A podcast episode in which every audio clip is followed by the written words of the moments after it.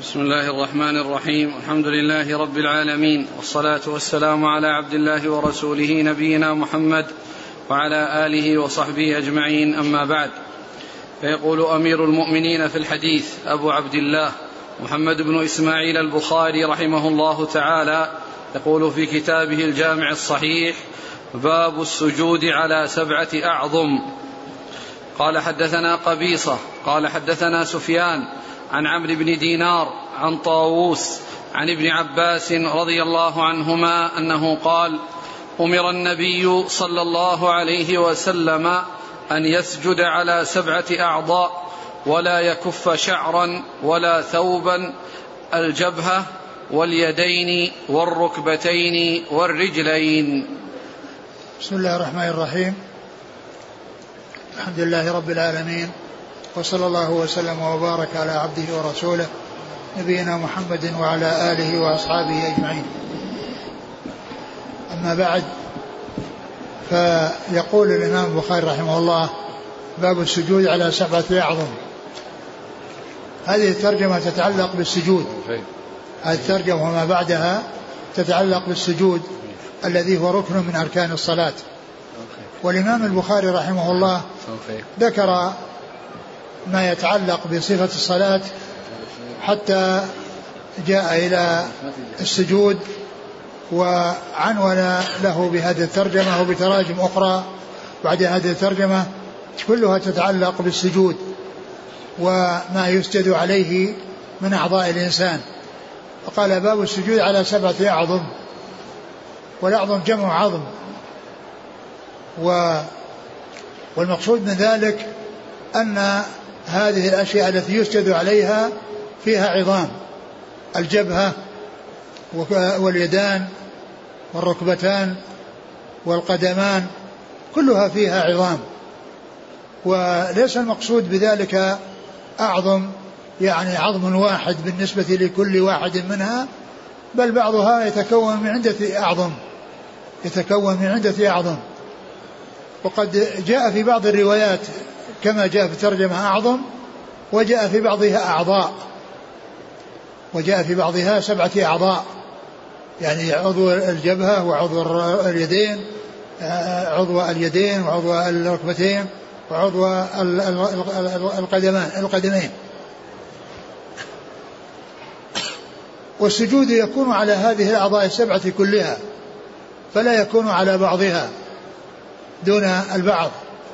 والمراد بالجبهة الجبهة مع الأنف، كما جاء مبينا في بعض الروايات الأخرى، الجبهة مع الأنف، بحيث الإنسان يضع جبهته وأنفه على الأرض، وكذلك يضع يديه مبسوطتين مستقبلا بأطراف أصابعها القبلة، وكذلك الركبتان، وكذلك القدمان. فكل واحد من هذه الأعضاء السبعة يجب أن يكون السجود عليه، وأن يكون آه وأن يكون كل واحد منها قد حصل السجود عليه. ومن المعلوم أن أن المصلي له حالات أربع، المصلي أحواله أربع لا خامس لها، فهو إما قائم، وهذا قبل الركوع وبعده، وإما أن يكون راكع، وإما أن يكون ساجد، وإما أن يكون جالسا في التشهدين وبين السجدتين. فهذه أحوال أربعة لا خامس لها، إما قيام، وإما ركوع، وإما سجود، وإما جلوس. هذه الأفعال الأربعة هي التي يكون تكون عليها الصلاة ولا خامس لها. وأطلق على المساجد مساجد من أجل السجود على الأعضاء السبعة، وذلك أن الإنسان عندما يصلي فإن الذي يتمكن الحالة التي يتمكن فيها من الأرض أن في حال سجوده، لأنه يكون على الأرض الجبهة والأنف واليدان والركبتان والقدمان، كلها تكون على الأرض في حال السجود. ولهذا قيل لما من وضع العبادة مساجد، يعني أماكن سجود. ولم يقل لها مواقف الاعتبار القيام ولا مراكع باعتبار الركوع ولا مجالس باعتبار الجلوس بين السيدتين وفي التشهدين، وإنما يقال لها مساجد، لأن الإنسان عندما يسجد يتمكن من الأرض بهذه الأعضاء، فاستغلال الأرض إنما يكون باستعمال في حال السجود باستعمال هذه الأعضاء. ولهذا قيل لأماكن العبادة وأماكن الصلاة يعني قال لها مساجد لهذا. وقد بين عليه الصلاة والسلام في في في الحديث قال أمرت قال قال أمر النبي أمر النبي صلى الله عليه وسلم يسجد أمر النبي صلى الله عليه وسلم يسجد على سبعة أعظم. يقول الصحابي أمر النبي صلى الله عليه وسلم، وجاء في بعض الروايات أمرنا. ومن المعلوم أن الرسول عليه الصلاة والسلام إذا قال أمرت أو أمرنا فالآمر له هو الله عز وجل. أما الصحابة رضي الله عنهم إذا قالوا أمرنا بكذا ونهينا عن كذا فالآمر لهم رسول الله صلى الله عليه وسلم، ولكنه مبلغ عن الله كما هو معلوم، لأن الرسول عليه الصلاة والسلام لا يأتي بالشريعة من عنده وإنما هي من عند الله، كما قال الله عز وجل وما ينطق عن الهوى إن هو إلا وحي يوحى وما ينطق عن الهوى إن هو إلا وحي يوحى. فهو فالكتاب من الله والسنة من الله، الكتاب من الله والسنة من الله، وكلها بوحي من الله وكلها بوحي من الله عز وجل. فإذا قال إذا قال الرسول أمرت صلى الله عليه وسلم أمرت بكذا أو نهيت عن كذا أو أمرنا بكذا أو نهينا عن كذا فالأمر هو الله عز وجل. وإذا قال الصحابة أمرنا بكذا ونهينا عن كذا فالآمر لهم رسول الله صلى الله عليه وسلم، وهو إنما يبلغ أمر الله وهو إنما يبلغ أمر الله لأن السنة إنما هي من الله، كما جاء في حديث البخاري الطويل في قصة الصدقات والزكوات وكتاب أبي بكر إلى أنس بن مالك الذي سبق أن مر بنا، وفيه أن النبي صلى الله عليه وسلم قال أن, أن, أن, أن الكتاب أبي بكر إلى, إلى, إلى أنس قال هذه فريضة الصدقة التي أمر الله بها رسوله صلى الله عليه وسلم، هذه فريضة الصدقة التي أمر الله بها رسوله صلى الله عليه وسلم. فجعل هذه التفاصيل المتعلقة بالصدقة في بيان مقادير زكاة الإبل والإبل والغنم والذهب والفضة قال إن قال فيها أمر الله بها رسوله صلى الله عليه وسلم، لأن السنة هي وحي من الله عز وجل كما أن القرآن وحي من الله سبحانه وتعالى. وفي بعض الألفاظ التي كما اللفظ الذي عندنا أمر النبي صلى الله عليه وسلم أن يسجد على سبعة أعضاء، أمر النبي صلى الله عليه وسلم هو أمر لأمته، أمر النبي صلى الله عليه وسلم هو أمر لأمته، أمر الله لنبيه هو أمر لأمته. والأصل أن أفعال الرسول صلى الله عليه وسلم هي تشريع، وأن الأمة تقتدي بأفعاله إلا ما يعني دل على الخصوصية أو جاء شيء يدل على خصوصية الرسول صلى الله عليه وسلم بشيء من ذلك، وإلا فإن الأصل هو أن ما يؤمر به النبي صلى الله عليه وسلم هو أمر للأمة، كما قال الله عز وجل يا أيها النبي اتق الله ولا تطع الكافرين والمنافقين إن الله كان عليما حكيما واتبع ما يوحى لك من ربك إن الله كان بما تعملون خبيرا. قال في أول آية واتبع ما يوحى لك من ربك، وقال في آخرها إن الله كان بما تعملون خبيرا، لأن خطاب الرسول صلى الله عليه وسلم خطاب للأمة، وليس يعني خطاب الخطاب للرسول عليه الصلاة والسلام خطاب له خاصة يعني يتعلق بحكم يخصه.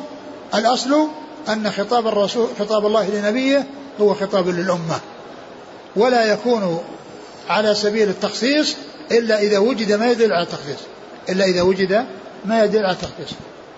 ولهذا جاء في القرآن يا أيها النبي إذا طلقتم النساء فطلقوهن لعدتهن يا أيها النبي إذا طلقتم النساء فطلقوهن لعدتهن، وهو خطاب للأمة ليس خطاب للرسول صلى الله عليه وسلم، وأن هذا يخص الرسول عليه الصلاة والسلام.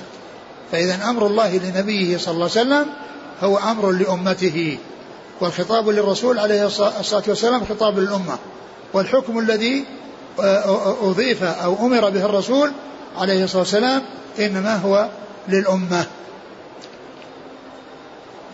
وذكر فيه تفصيل الأعظم السبعة وهي الجبهة وفي بعضها وأشار إلى أنفه, وكذلك اليدان والركبتان وأطراف القدمين.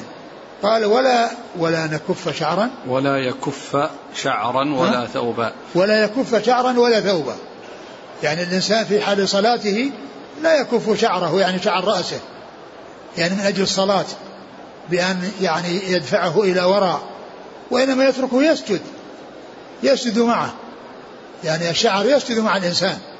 فشعر الرأس يعني لا يكف إلى يكف إلى وراء, وإنما يترك حتى يسجد ما يسجد منه يسجد ما يسجد منه على الأرض. فلا يكف شعرا يعني من أجل الصلاة, وذلك بأن يعني يدفعه إلى الوراء ويعني يضع شيئا عليه يمنعه من الوصول إلى الأمام, وإنما عليه أن يتركه, يعني ما ظهر منه وما استرسل منه من جبهته فإنه يترك حتى يسجد عليه الإنسان. وكذلك لا يكف ثوبا لا يكف ثوبا يعني من أجل الصلاة, فهو في الصلاة لا يكف لا يشغل نفسه بكف الثياب, وفي غير الصلاة قبلها لا يشتغل بكف الثوب من أجل الصلاة لا يشتغل بكف الثوب من أجل الصلاة, وإنما يعني يكون الإنسان على هيئته وعلى صفته التي هو عليها, في شعره يتركه بدون كف, وثيابه يتركها بدون كف في الصلاة. نعم. قال حدثنا قبيصة نعم. عن سفيان سفيان هو الثوري نعم. عن عمرو بن دينار نعم. عن طاووس عن ابن عباس نعم. قال حدثنا مسلم بن إبراهيم قال حدثنا شعبة عن عمرو عن طاووس عن ابن عباس رضي الله عنهما عن النبي صلى الله عليه وعلى آله وسلم أنه قال أمرنا أن نسجد على سبعة أعظم ولا نكف ثوبا ولا شعرا. وهذا مثل الذي قبله إلا أن فيه أمرنا. الأول يقول ابن عباس أمر النبي صلى الله عليه وسلم أن يسجد على سبعة أعظم, وهنا قال أمر النبي أمرنا أن نسجد على سبعة أعظم, وهذا الحديث فيه ذكر الأعظم التي ذكرها في الترجمة التي ذكرها في الترجمة السجود على سبعة أعظم, لأن هذه الرواية فيها ذكر الأعظم, والرواية اللي قبلها فيها رواية فيها ذكر الأعضاء بدل الأعظم. أمرنا أن نسجد على سبعة أعظم, وهذا يعني خطأ, هذا الضمير له ولأمته, يعني أمر هو صلى الله عليه وسلم وأمته لأنها تابعة له عليه الصلاة والسلام, وقد قال الله عز وجل لقد كان لكم في رسول الله أسوة حسنة. أمرنا أن نسجد على سبعة أعظم وألا نكف ثوبا ولا شعرا, ثوبا ولا شعرا. نعم. قال حدثنا مسلم بن إبراهيم نعم الفراهيدي عن شعبة نعم الحجاج عن عمرو هو بن دينار عن طاووس نعم. عن ابن عباس نعم. قال حدثنا آدم قال حدثنا إسرائيل عن أبي إسحاق عن عبد الله بن يزيد الخطمي رضي الله عنه أنه قال حدثنا البراء بن عازب رضي الله عنه وهو غير كذوب قال كنا نصلي خلف النبي صلى الله عليه وعلى آله وسلم فإذا قال سمع الله لمن حمده لم يحن أحد منا ظهره حتى يضع النبي صلى الله عليه وسلم جبهته على الأرض. ثم ذكر هذا الحديث عن البراء بن عازب وفيه ذكر السجود على الجبهة, وهو وقد أورده البخاري رحمه الله في هذه الترجمة من أجل أن فيه السجود على الجبهة, وهي أحد أعضاء الوضوء أعضاء الصلاة أعضاء السجود السبعة أعضاء السجود السبعة التي يسجد عليها الجبهة. ومن المعلوم أن الجبهة والأنف والسجود على الوجه جبهة وأنفا هذا هو يعني فيه الخضوع لله عز وجل, لأن أشرف شيء في الإنسان ويعني وأجل شيء في الإنسان وهو وجهه يعفره بالتراب طاعة لله عز وجل وخضوعا لله سبحانه وتعالى. فالحديث أورده من أجل أن فيه ذكر السجود على الجبهة، وأن النبي صلى الله عليه وسلم يعني يسجد على جبهته، حيث قال هن إذا قال النبي صلى الله عليه وسلم سمع الله لمن حمده، يعني وقاموا بعد أن يقول سمع الله لمن حمده يبقون قائمين ولا يهون للسجود حتى يضع النبي صلى الله عليه وسلم جبهته في الأرض، يعني حتى يصل إلى الأرض ويعني يسجد على جبهته.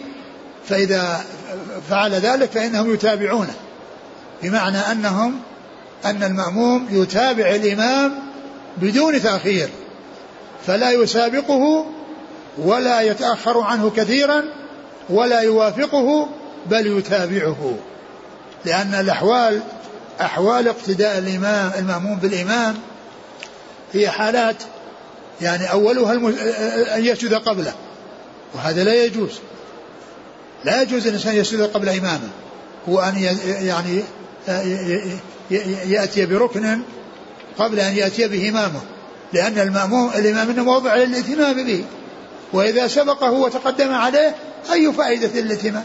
ما في إتمام ما دام أنه يسبقه سيسبقه. فإذا الأحوال الساجد يعني المتابع الإمام إما أن يسبقه، وإما أن يوافقه، وإما أن يتابعه، وإما أن يتخلف عنه. ثلاثة ممنوعة وواحد هو المشروع. ثلاثة ممنوعة التي هي المسابقة والموافقة والتخلف، والرابع هو المشروع الذي هو المتابعة بدون تخلف وبدون مسابقة، بدون متابعة بدون مسابقة وبدون تخلف، وكذلك بدون موافقة وكذلك بدون موافقة يعني فلا يتقدم عليه ولا يكون مساويا له بحيث يسجد معه، لا يتقدم ولا يتأخر، هذا الموافقة. والثانية المتابعة، بأنه إذا يعني أتى بركن يأتي به المأموم بعده بدون أن يسابقه وأن يوافقه وأن يتخلف عنه. قال كنا إذا قال النبي صلى الله عليه وسلم سمع الله لمن حمده، يعني وقاموا من الركوع ثم سجد وكبر ساجدا، فإنهم لا يحنون ظهورهم للسجود إلا إذا سجد وصل جبهته صلى الله عليه وسلم الأرض، إذا سجد على جبهته فإنهم عند ذلك ينتقلون إلى الركن الذي الذي. وهذا بالنسبة للذين يشاهدون، بالنسبة للمأموم إذا كان يشاهد يعني فهم إذا سجدوا وصل الأرض يسجدون، لكن إذا كانوا بعيدين لا يرونه وإنما يسمعون صوته فهم لا يعني يقدمون على الشيء الذي آآ يعني آآ يفعلون إلا إذا انقطع صوت الإمام. إذا قال سمع الله لمن حمده وانتهى يقومون من الركوع، وإذا قال الله أكبر وانتهى يعني يهون للسجود. ف فهم يعني أي المأمون يتابعون الإمام يتابعون الإمام والحديث كما قلت أورده البخاري من أجل أن فيه ذكر السجود على الجبهة، وأن الجبهة من الأعضاء التي يسجد عليها، بل هي أشرف الأعضاء التي يسجد عليه، بل هي أشرف وأجل الأعضاء، وفيها كمال الخضوع والذل لله سبحانه وتعالى، بحيث الإنسان يمكن أشرف شيء منه من الأرض ويعفرها بالتراب خضوعا لله عز وجل واستسلاما وانقيادا له سبحانه وتعالى. قال حدثنا آدم آدم بن أبي إياس عن إسرائيل نعم. عن أبي إسحاق وهو السبيعي عن عبد الله بن يزيد الخطمي نعم. قال حدثنا البراء بن عازب وهو غير كذوب. كلمة غير كذوب ليس المقصود فيها يعني التعديل أو يعني أو احتمال أنه نفى عنه شيء يحتمل أن يكون، أبدا، هذه صفة كاشفة وليست مخصصة، يعني هو من شأنه أنه غير كذوب، من شأنه أنه غير كذوب، ليس المقصود من ذلك يعني احتمال أن يكون يكون كذوبا وأنه ينفي عن الكذب، وإنما هذا بيان يعني وصف يعني كاشف ومبين، مثل قول الله عز وجل ذلك بأنه يكون يقتلون النبيين بغير حق. كلمة بغير حق هذه لا مفهوم لها، لأن قتل الأنبياء لا يكون بحق، لا يكون منه شيء بحق، بل القتل يكون باطل. وكذلك قتل الناس، يعني منه ما يكون حق ومنه ما يكون باطل. لكن قوله يقتل النبيين بغير حق، فكان بغير حق ليس له مفهوم، لأن يعني ما في نبي يقتل بحق أبدا. فهذه قالها صفة كاشفة، صفة كاشفة أي يعني موضحة مبينة، وليس المقصود بها أنها مخصصة وأن لها مفهوم وأن المفهوم معتبر. فقوله كذوب يعني من شأنه أنه غير كذوب. فهذا يعني يعني آآ آآ آآ وصف يعني كاشف لا مفهوم له. نعم. قال رحمه الله تعالى: باب السجود على الأنف. قال: حدثنا معل بن أسد قال: حدثنا وهيب عن عبد الله بن طاووس عن أبيه عن ابن عباس رضي الله عنهما أنه قال: قال النبي صلى الله عليه وعلى آله وسلم: أمرت أن أسجد على سبعة أعظم، على الجبهة، وأشار بيده على أنفه واليدين والركبتين وأطراف القدمين، ولا نكفت, ولا نكفت الثياب والشعر. ثم ذكر يعني باب السجود على الأنف، يعني أن الأنف يسجد عليه كما يسجد على الجبهة، لا يسجد عليه وحده دون الجبهة، وإنما يسجد عليه مع الجبهة، لأنه كما جاء في الحديث أنه قال: جبهة وأشار إلى أنفه، الجبهة وأشار إلى أنفه، يعني أنفه مع الجبهة، يعني هذا كله يدخل تحت السجود أو تحت ما يسجد عليه من الوجه، وهو الجبهة ومعها الأنف. لكن لا يسجد على الأنف وحده، وإنما يسجد على الجبهة ومعها الأنف، واعتبرهما يعني شيئا واحدا ولم يعتبرهما شيئين، لأن لو كانوا شيئين صار ثمانية. وقد قال: أمرت أن أسجد على سبعة أعظم، سبعة أعظم. فإذا الجبهة والأنف تعتبر شيء واحد، ولهذا أشار لما ذكر الجبهة وقال وأشار إلى أنفه، يعني أنه يسجد عليه مع الجبهة تبعا لها، مع الجبهة تبعا لها، لا يسجد عليه وحده بحيث الإنسان يضع أنفه على الأرض وجبهة مرفوعة ثم يقوم، هذا مو سجود، وإنما عليه أن يجمع بينهما. والجبهة هي الأصل، وهي يعني الشيء الكبير أو الشيء الواسع الذي يعني يكون على الأرض، بخلاف الأنف فإنه يعني شيء يسير الذي يوضع على, يوضع على الأرض منه، الذي يصل الأرض منه شيء يسير. وعلى هذا فإن الأنف يسجد عليه ولكن تبع للجبهة، لا على سبيل الاستقلال، لا على سبيل الاستقلال به وحده.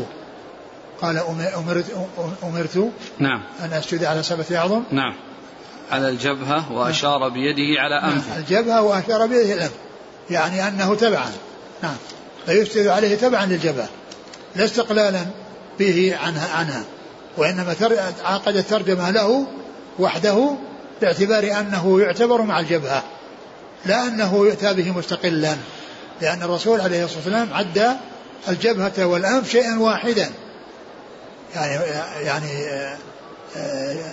أحد الأعضاء السبعة أو الأمور السبعة التي يسجد عليها، الجبهة ومعها الأنف، نعم. وأشار بيده على أنفه واليدين والركبتين وأطراف القدمين، ولا نكفت الثياب والشعر. قال: حدثنا معل بن أسد عن وهيب بن خالد عن عبد الله بن طاووس عن أبيه عن ابن عباس. قال رحمه الله تعالى: باب السجود على الأنف والسجود على الطين. قال: حدثنا موسى قال: حدثنا همام عن يحيى عن أبي سلمة قال: انطلقت إلى أبي سعيد الخدري رضي الله عنه فقلت: ألا تخرج بنا إلى النخل نتحدث؟ فخرج فقال: قلت: حدثني ما سمعت من النبي صلى الله عليه وسلم في ليلة القدر. قال: اعتكف رسول الله صلى الله عليه وسلم عشر الأول من رمضان واعتكفنا معه، فأتاه جبريل فقال: إن الذي تطلب أمامك، فاعتكف العشر الأوسط فاعتكفنا معه، فأتاه جبريل فقال إن الذي تطلب أمامك. قام النبي صلى الله عليه وسلم خطيبا صبيحة عشرين من رمضان فقال من كان اعتكف مع النبي صلى الله عليه وسلم فليرجع، فإني أريت ليلة القدر وإني نسيتها، وإنها في العشر الأواخر في وتر، وإني رأيت كأني أسجد في طين وماء، وكان سقف المسجد جريد النخل، وما نرى في السماء شيئا، فجاءت قزعة فأمطرنا، فصلى بنا النبي صلى الله عليه وسلم حتى رأيت أثر الطين والماء على جبهة رسول الله صلى الله عليه وسلم وأرنبته تصديق رؤياه. ثم ذكر بعد ذلك باب السجود على الطين والأنف، السجود على الطين والأنف، يعني ذكر هذا الحديث من أجل الحديث الذي أورده حديث أبي سعيد، من أجل أنه كان يعني لما صلى بالناس انصرف على وجه أثر على على على وجه أثر الماء والطين، أثر الماء والطين، وذلك وهذا والحديث يعني يأتي في كتاب الصيام في فيما يتعلق بليلة القدر. والسؤال في الحديث والحديث إنما جاء لبيان يعني ليلة القدر، وأن النبي صلى الله عليه وسلم كان اعتكف العشر الأول ليتحراها، ثم قيل له إن الذي تطلب أمامك فاعتكف العشر الوسط، فبعد ذلك قيل إن الذي تطلب أمامك يعني في العشر الأواخر. قال فلما كان في صبيحة عشرين وهي التي ينتهي بها من الاعتكاف، يعني يعتكف الليالي، يعتكف الليالي مع الأيام، ولكن المقصود الليالي لأنه يبحث عن ليلة القدر، فيعني عندما تنتهي العشر الوسط يعني بطلوع الفجر من يوم واحد من يوم عشرين تنتهي العشر الوسط، فقيل له أن تطلب أمامك ليلة القدر أمامك يعني في العشر الأواخر. فلما كان في صبيحة يوم عشرين وهو الذي يخرج فيه من اعتكافه للعشر الوسط، قال إن إن خطب الناس وقال إن وقال إن من كان اعتكف مع النبي صلى الله عليه وسلم فليرجع، فإني أريت ليلة القدر. من كان اعتكف مع نفسه فليرجع، يعني يبقى على اعتكافه ويستمر على اعتكافه، ومن خرج فإنه يعود، لأن الرسول صلى الله عليه وسلم سيعتكف العشر الأواخر لأن فيها ليلة القدر، لأن فيها ليلة القدر، فرجع إلى اعتكافه عليه الصلاة والسلام أو بقي على اعتكافه، وأمر الناس بأن يرجعوا إلى اعتكافهم لأنهم كانوا يعتكفون في العشر الوسط يبحثون عن ليلة القدر. فقال إن أنها يعني أخبر بأنها في العشر الأواخر وفي وتر منه، يعني في وتر من العشر الأواخر. قال وإني رأيت أنني في صبيحتها أسجد على ماء وطين، في صبيحتها أسجد في ماء وطين. قال وما كان في السماء سحاب، فكان فكان هناك قزعة يعني قطعة من السحاب، وحصل المطر في تلك الليلة ونزل، وكان السقف المسجد الرسول صلى الله عليه وسلم مبنيا يعني مسقفا بجريد النخل وعليه الطين، فخر الماء من السقف في مكان مصلاه عليه الصلاة والسلام، فكان بعدما انصرف وإلى على وجهه أثر الماء والطين، على وجهه وأنفه أثر الماء والطين. وهذا يدل على أن الإنسان لا يمسح يعني عن وجهه الشيء الذي حصل له في الصلاة، لا يمسح التراب، لأن الإنسان ما مسحه، يعني لو كان مسحه ما بقي شيء لما صرف إلى الناس، ولكنه ترك حتى انصرف وعلى وجهه أثر الماء والطين. دل على أن الإنسان لا يمسح يعني وجهه في صلاته، وإنما يعني آآ آآ آآ إذا كان في أول الصلاة وكان الأرض فيها مرتفع ومنخفض فإنه يمسحها حتى تساوى، لكن ما يسويها عند كل من يريد أن يسجد، عندما يريد أن كل أن يسجد يسويها، لا يسويها، يسويها في أول مرة يعني حتى تكون مستوية، حيث يكون فيها انخفاض وارتفاع يعني إذا كانت رملية أو ترابية بحيث تكون مستوية بحيث يستوي عليها ثم يستمر على ذلك. فيعني كونه التفت إلى الناس عليه الصلاة والسلام وعلى وجه أثر الماء والطين دال على أنه لا يمسح بالصلاة دال على أنه لا يمسح بالصلاة. ثم إن هذه الليلة التي حصل فيها السجود بالماء والطين وأن هذه علامة على أنها ليلة في القدر، حيث رأى أنه في صبيحتها يعني صبيحة ليلة القدر يسجد ماء وطين، وقعت ليلة القدر في تلك السنة في ليلة واحد وعشرين من رمضان، في ليلة واحد وعشرين من رمضان. وقد جاء عن النبي صلى الله عليه وسلم أدلة تدل على طلبها في السبع الأواخر وكذلك في الأوتار من السبع الأواخر، وهذا يدل على أن ليلة القدر ليست ثابتة في ليلة معينة في جميع السنوات، وإنما تتنقل في العشر الأواخر، وقد تكون في واحد وعشرين وقد تكون في سبعة وعشرين سنة سنة في سبعة وعشرين سنة في خمسة وعشرين وسنة في واحد وعشرين. فوجودها في ليلة واحد وعشرين في سنة من سنة من السنوات التي حصلت في حياة الرسول صلى الله عليه وسلم دال على على تنقلها، لأنه جاءت عنه حديث كثيرة تدل على طلبها في السبع الأواخر السبع الأواخر وهذا يدل على أنها تتنقل، يعني حصلت في سبعة وعشرين في واحد وعشرين في, في, في تلك السنة الذي كان يعتكف لطلبها وأخبر بأنها في العشر، ولا يلزم أن تكون في كل سنة في واحد وعشرين كما حصلت في تلك الليلة، وإنما الأصح عند العلماء أنها تتنقل، والإنسان إذا اجتهد في العشر الأواخر كلها من أولها إلى آخرها يدركها يوافقها، لأنها ليلة من عشر ليالي، فمن اجتهد في الليالي كلها لعشر الأواخر فإنه يوافق ليلة القدر، لأنها لا تخرج عن هذه الليالي العشر لا تخرج عن هذه الليالي العشر. فمن اجتهد في العشر الأواخر كلها من أولها إلى آخرها فإنه يكون مدركا لها فإنه يكون مدركا لها.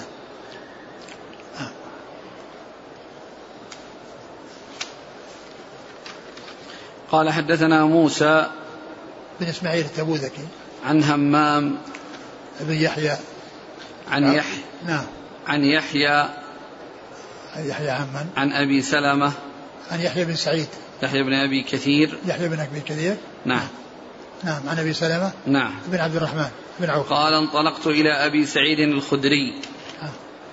سعد بن مالك بن سنان فقلت ألا تخرج بنا إلى النخل نتحدث، فخرج فقال قلت فكأ فكأن قولها تخرج بنا إلى النخل نتحدث يعني معناه يكونون يعني منعزلين ويعني ملتقين به على حدة بحيث يتمكنون، بخلاف ما إذا كان يعني في يعني بين الناس أو عند الناس فإنه يعني يشغله شاغلون غيرهم، فأرادوا أن ينفردوا به وأن يكونوا معه في خلوة في النخل أو في بعض البساتين، فيعني فعل ذلك وحدثهم بما سألوا عنه من ليلة القدر. لا. الآن عرفنا أن السجود يكون لابد على الأنف والجبهة. نعم. الأسئلة جاءت أنه لو اقتصر الإنسان على واحدة هل يصح سجوده؟ نعم، لو كان, لو كان على الجبهة يصح سجوده، أما الأنف وحده لا يصح سجوده، وإن كان بعض العلماء قال يصح، لكن الصحيح أنه لا يصح بما يتعلق بالأنف. نعم. بالنسبة لسجود التلاوة أحسن الله إليك، يعني الذي يقرأ في المصحف يتحرج البعض أن يضع المصحف مثلا على الأرض ليسجد على الأعضاء السبعة فيبقيه في إحدى يديه، وبالتالي ربما سجد على يد مضمومة الأصابع. ما ينبغي هذا، إذا كان عنده مكان مرتفع إذا كان عنده مكان مرتفع يضع عليه فيضعه عليه، وإلا يضعه في إبطه، أو إذا كان أحد بجواره يناوله إياه. نعم. لكن لو سجد بهذه الطريقة السجود والتلاوة والله ما هو جيد، يعني يكون يعني يعني على ظل، لأن السجود إنما يكون على على بطون القدمين. بطون الكفين. بطون بطون الكفين. قال رحمه الله تعالى: باب عقد الثياب وشدها ومن ضم إليه ثوبه إذا خاف أن تنكشف عورته. قال: حدثنا محمد بن كثير قال أخبرنا سفيان عن أبي حازم عن سهل بن سعد رضي الله عنه أنه قال: كان النبي كان الناس يصلون مع النبي صلى الله عليه وسلم وهم عاقد أزرهم من الصغر على رقابهم، فقيل للنساء: لا ترفعن رؤوسكن حتى يستوي الرجال جلوسا. ثم قال: باب شد باب باب عقد الثياب وشدها, وشدها من الصغر. باب عقد الثياب وشدها ومن ضم إليه ثوبه إذا خاف أن تنكشف عورته. باب شد باب عقد الثياب, عقد الثياب وشدها, وشدها عقدها يعني ربطها، يعني بحيث أنه يعني يربط يعني يعني وراء عنقه حتى لا يسقط، يعني عليه ثوب واحد الذي هو لفافة يلفها على نفسه الذي هو إزار، فيشده يعقده أو يشده يعني بحيث لا يصل إلى إلى إلى عنقه ويصل إلى كتفيه، فإنه يشده على بطنه يشده على بطنه والله يقول: فاتقوا الله ما استطعتم. وقد جاء في الحديث أنه لا يصلي يعني الإنسان في الثوب الواحد ليس على عاتقه منه شيء، ولكن إذا كان إنسان لا يقدر على ذلك ولا يملك إلا إزارا لا يستطيع إيصاله إلى كتفيه وإلى رقبته بحيث يعقده ويشده، فإنه يكفيه يكفيه أن يسجد أن يصلي ويعني و وكتفه يعني بادي ليس عليه شيء، يعني فيعقده يعني على رقبته يعني حتى لا يسقط حتى لا تنكشف العورة، أو يشده على بطنه فيكون إزارا على نصفه الأسفل، ولا يمكن أو لا يمكنه أن يجعل شيئا على رقبته أو على عاتقيه. وإيش و ومن ضم إليه ثوبه إذا خاف أن تنكشف عورته. ومن ضم إليه ثوبه إذا خاف أن تنكشف عورته، يعني معناه أنه يمسك يعني يمسك بيديه، يعني إذا خشي أن تنكشف العورة فإنه يمسكه بيديه. نعم. الحديث حديث سهل بن سعد قال: كان الناس يصلون مع النبي صلى الله عليه وسلم وهم عاقد أزرهم من الصغر على رقابهم. فقيل كانوا يصلون كانوا يصلون مع النبي صلى الله عليه وسلم وهم عاقدوا أزرهم على رقابهم من الصغر، يعني من صغر الثوب أو من صغر الإزار، يعني يفعلون ذلك لضيقه، وإلا إذا كان الإنسان عنده إزار ورداء فإنه يستعمل الرداء مع الإزار، الإزار يشده على وسط الأسفل والرداء يكون على كتفيه الرداء يكون على كتفيه وإذا كان ليس عند الإنسان رداء وإنما عنده إزار فقط أو ثوب واحد واستطاع أن يوصله إلى يعني رأسه ورقبته وأن يعقده ويلف باقيه على على على أسفل ثوبه فعل، وإذا كان لا يستطيع إلا أن يشده على بطنه ولا يصل إلى أعلى جسده شيء منه، لأن لأنه لو فعل شيء من ذلك انكشفت عورته، فإنه يكتفي بستر عورته وشد وشد الإزار على نصفه الأسفل دون أن يكون على أعلى شيء. نعم. ثم قال: فقيل للنساء: لا ترفعن رؤوسكن حتى يستوي الرجال جلوسا. لا ترف... قيل للنساء: لا ترفعن رؤوسكن يعني من السجود حتى يسبقهن الرجال، حتى لا يحصل انكشاف عورة لأحد منهم في... فيرينها. نعم. وهذا يدل على ما كان عليه أصحاب الرسول صلى الله عليه وسلم من قلة من قلة اليد وقلة المال وقلة الثياب، وأن أنهم يعني يكونون على هذه الصفة وعلى هذه الهيئة من قلة ما عندهم ومن صغر ما يكون بأيدي الإنسان من من الثياب، بحيث أنها يعني تكاد تنكشف عورته وأن له أن يمسك ثيابه حتى لا تنكشف. كل هذا يدلنا على ما كان عليه أصحاب الرسول صلى الله عليه وسلم من قلة الدنيا، ومع ذلك هم خير الناس وهم أسعد الناس في الدنيا والآخرة، رضي الله تعالى عنهم وأرضاهم. قال: حدثنا محمد بن كثير نعم. عن سفيان الثوري عن أبي حازم عن سهل سلمة بن دينار نعم. عن سهل بن سعد نعم.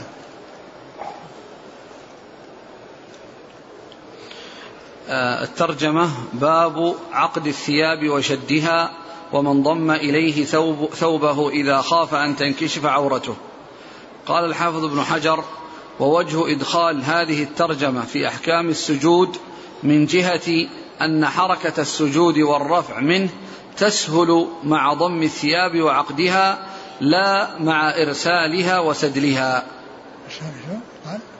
تقول ووجه إدخال هذه الترجمة في أحكام السجود من جهة أن حركة السجود والرفع منه تسهل مع ضم الثياب وعقدها لا مع إرسالها وسدلها. نعم يعني يعني سهولة يعني يعني بخلاف يعني لأنه إذا كان مرسلا قد يعني يسجد على شيء منها وإذا أراد يقوم يعني يصير يعني لا يستطيع القيام لأنه قد قد جلس على شيء منه أو على شيء من ذلك المرسل الذي أرسله.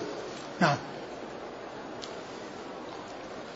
قال رحمه الله تعالى باب لا يكفت شعرا.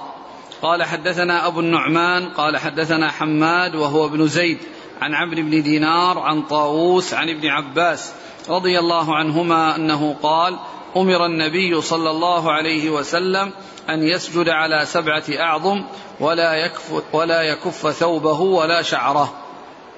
ثم ذكر هذا الحديث وأورده تحت ترجمة أخرى تتعلق بكف الثياب وأن وهذه طريقة البخاري رحمه الله أن أنه يذكر الحديث الواحد في عدة مواضع ويترجم لكل موضع بترجمة للاستدلال بالحديث على تلك الترجمة. ولهذا كان كتاب البخاري كتاب رواية ودراية يعني كتاب رواية ودراية فهو رواية من جهة حدثنا فلان قال حدثنا فلان النبي صلى الله عليه وسلم قال كذا وكذا ودراية من ناحية أن أنه يشتمل على فقه وأن كل ترجمة يأتي بها يأتي بالحديث ليستدل به عليها يستدل به عليها فهو دال على عدة يعني آآ آآ مسائل. الحديث الواحد يدل على عدة مسائل و ولكنه رحمه الله إذا أورد الحديث من طريق أخرى أو من طرق أخر يعني يكون هناك آآ آآ فيه زيادات يعني تتعلق بالإسناد أو المتن أما فيه فرق بالإسناد أو المتن و ولا يكون مع التكرار ال ال التوافق في الإسناد والمتن جميعا بحيث يكون من أوله إلى آخره في متنه وإسناده ليس في فرق. هذا لا يحصل عند البخاري إلا فيما ندر.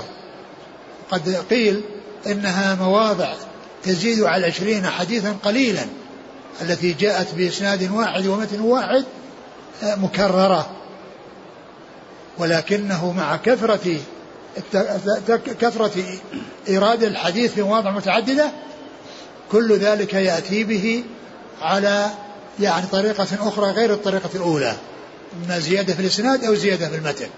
ولهذا هنا في الحديث حديث ابن عباس هذا يأتي عن عن عبد الله بن طاووس عن طاووس عن ابن عباس ومن دونه يتغيرون الإسناد يعني إسناد يعني يصير الأول والثاني والثالث يعني يختلف عن عن غيره ولكنها متفقة في أعلى الإسناد اللي هو عبد الله بن طاووس عن أبي طاووس عن ابن عباس رضي الله تعالى عنهما. فكان يعني رحمة الله عليه مع تكراره للحديث من أجل الاستدلال به ويعني بيان فقهه وما يستنبط منه لا يخلي من فائدة جديدة إذا أعاد الحديث إما إسنادية وإما متنية إما إسنادية وإما متنية وما كان متفقا في الإسناد والمتن لا يأتي إلا في أمور قليلة جدا قيل إنها تبلغ يعني أكثر من عشرين.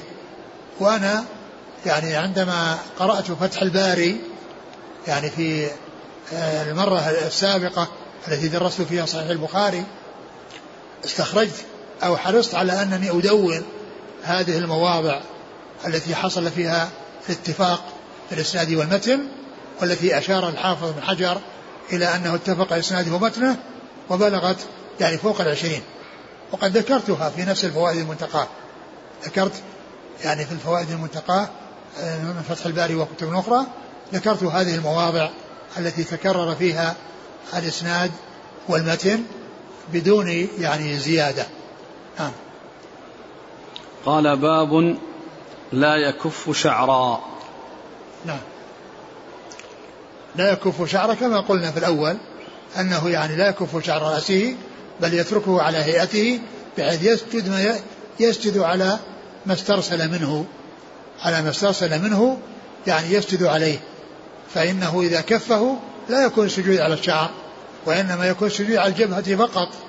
ولكن إذا كان لا عليه شعر فإنه لا يزيله إلى الخلف، لا يزيله إلى الخلف يعني بحيث أنه يعني لا يصيب الأرض شيئا من الشعر وإنما يتركه حتى يسجد عليه. ها. قال حدثنا أبو النعمان محمد بن الفضل عن حماد وهو ابن زيد. ها. عن عمرو بن دينار عن طاووس عن ابن عباس. ها. بالنسبة لكف الشعر هل يستوي في ذلك النهي للرجال والنساء؟ إذ الأصل في النساء أنهن يربطن شعورهن. آه معلوم أن النساء يعني يجعلن رؤوسهن ضفائر ويتركنه بدون ضفائر، ومعلوم أن يعني كونه ضفائر وأنه يجعلنه ضفائر لا يحصل معه يعني السجود على على على شعرهن. نعم يعني يدخل في... نعم يعني هذا كف يعتبر؟ لا يعني آه آه ليس معنى ذلك أن النساء يتركن الضفائر وأنهن يرسلن في شعرهن عند الصلاة، وإنما آه إذا كان يعني غير غير يعني غير معقوص يعني معقوص فإنهن يعني يسجدن عليه، وإن كان معقوص فهن معذورات بذلك. قال رحمه الله تعالى باب لا يكف ثوبه في الصلاة. قال حدثنا موسى بن إسماعيل قال حدثنا أبو عوانة عن عن عمرو عن طاووس عن ابن عباس رضي الله عنهما عن النبي صلى الله عليه وسلم أنه قال أمرت أن أسجد على سبعة لا أكف شعرا ولا ثوبا. ثم ذكر هذه الترجمة تتعلق بعدم كف الثياب في الصلاة، وقال هنا في الصلاة، وذلك أن كون يكف في الصلاة هذا من العبث، هذا من العبث، فهو لا يفعل ذلك في الصلاة، ولكن لا يفعله قبل الصلاة من أجل الصلاة، لا يفعله في الصلاة قبل الصلاة من أجل الصلاة، وذلك أن الإنسان يعني يترك ثيابه يعني يصلي بها على هيئتها دون أن يفعل شيئا من أجل الصلاة. ونص على قال في الصلاة لأن فيه يعني أن فيه مع أن فيه عبث يعني يتعلق بكونه يعني في الصلاة يعني يكف ثيابه، أن هذا من العبث الذي لا لا يصلح أن يكون في الصلاة. نعم. قال حدثنا موسى بن إسماعيل. نعم. عن أبي عوانة الوضاح بن عبد الله اليشكري عن عمرو عن طاووس عن ابن عباس. نعم. عوف بن أبي جميلة الأعرابي. نعم ما في عوف عوف لا لا عن أبي عوانة عن عمرو عن, عن طاووس. نعم. نعم. آه اللي يحصل من الكفت الآن اللي يلبس ابتلي بسراويل طويلة أو بناطيل وهو يعلم أن الإسبال محرم فلا يريد أن يدخل في الصلاة بإسبال، فيكفت طرف السروال أو البنطلون من أسفل ليصلي بسروال قصير. قضية الإسبال هذا لا يجوز الإنسان يفعله، وكونه يعني يفعل ذلك في الصلاة أو يفعله يعني إن فعله في الصلاة نفسها فهو عبث، وإن فعله قبل الصلاة فإن ذلك لا يخرجه عن كونه مسبلا، لأن لأن لأن السلام بالنسبة ما تكون بكونه يكف في الصلاة وإنما بكونه يقصه، يعني إذا كان يعني إنه زايد يقصه حتى لا يبقى فيه شيء يحتاج إلى كت. قال رحمه الله تعالى: باب التسبيح والدعاء في السجود. قال: حدثنا مسدد قال: حدثنا يحيى عن سفيان قال: حدثني منصور عن مسلم عن مسروق عن عائشة رضي الله عنها أنها قالت: كان النبي صلى الله عليه وعلى آله وسلم يكثر أن يقول في ركوعه وسجوده: سبحانك اللهم ربنا وبحمدك اللهم اغفر لي، يتأول القرآن. ثم قال: باب الدعاء، باب التسبيح والدعاء في الصلاة في السجود. التسبيح والدعاء في السجود. التسبيح قول سبحان الله أو سبحان رب الأعلى، سبحان رب الأعلى وبحمده. والدعاء اللهم اغفر لي كما جاء في هذا الحديث. والسجود هو موطن الدعاء أو موطن الإكثار من الدعاء، ويسبح فيه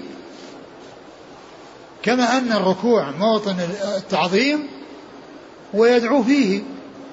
يعني في الأصل أن الركوع فيه كثرة التعظيم ويجوز فيه الدعاء، والسجود الأصل فيه كثرة الدعاء ويجوز فيه الثناء والتعظيم، يجوز فيه الثناء والتعظيم.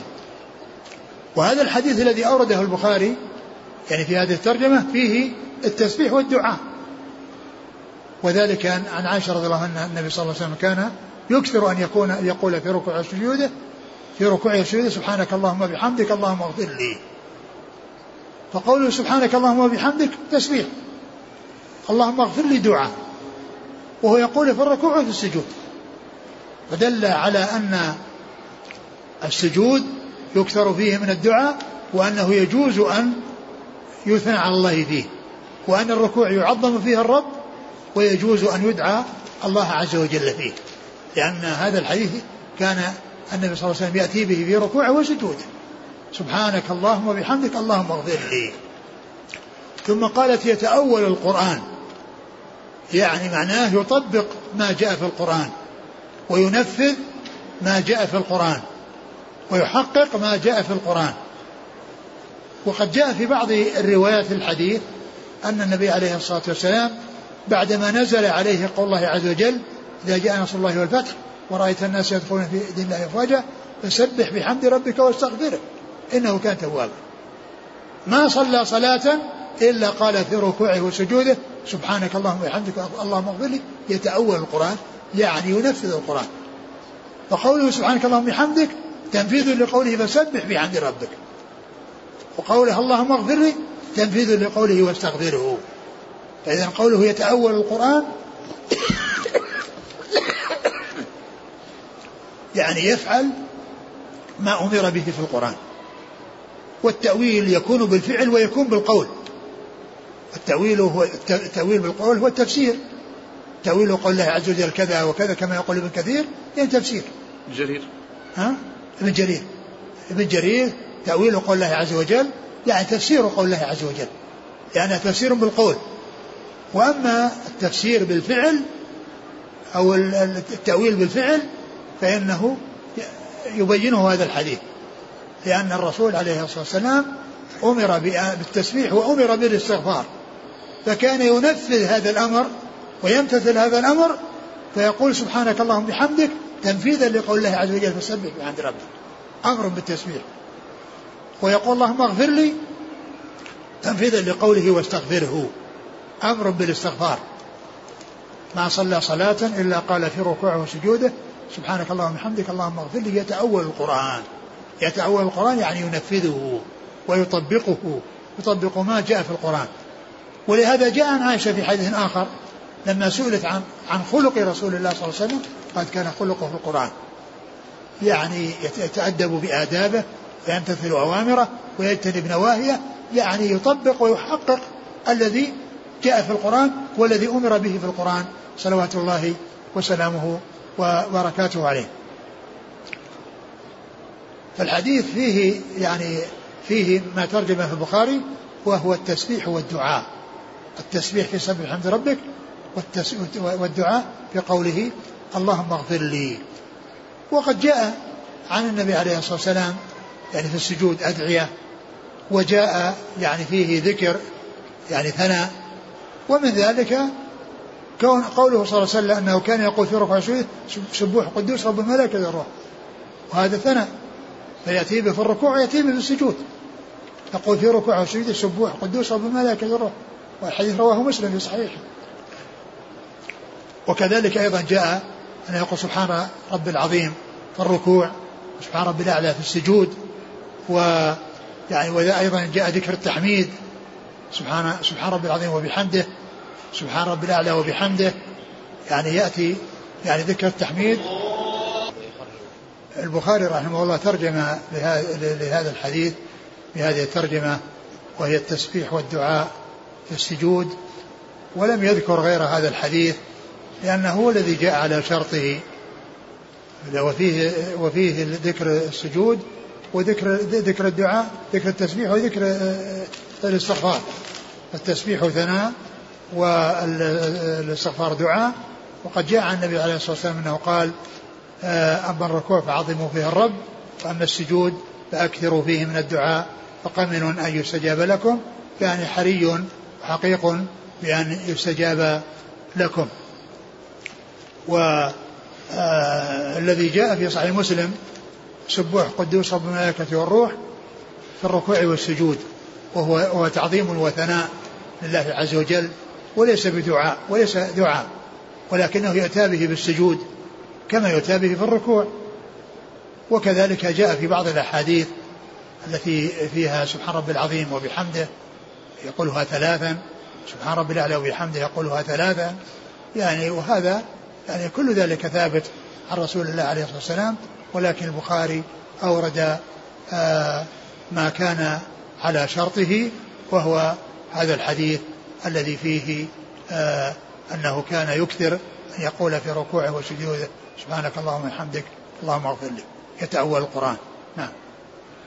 قال حدثنا مسدد مسدد بن مسرهد عن يحيى يحيى القطان عن سفيان الثوري عن منصور ابن المعتمر عن مسلم آه هو أبو الضحى بن صبيح عن نعم. مسروق نعم.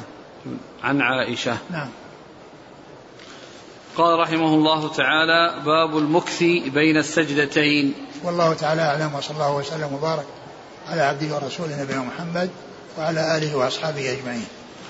جزاكم الله خيرا وبارك الله فيكم، ألهمكم الله الصواب ووفقكم للحق، شافاكم الله وعافاكم، ونفعنا الله بما سمعنا، غفر الله لنا ولكم وللمسلمين أجمعين، آمين.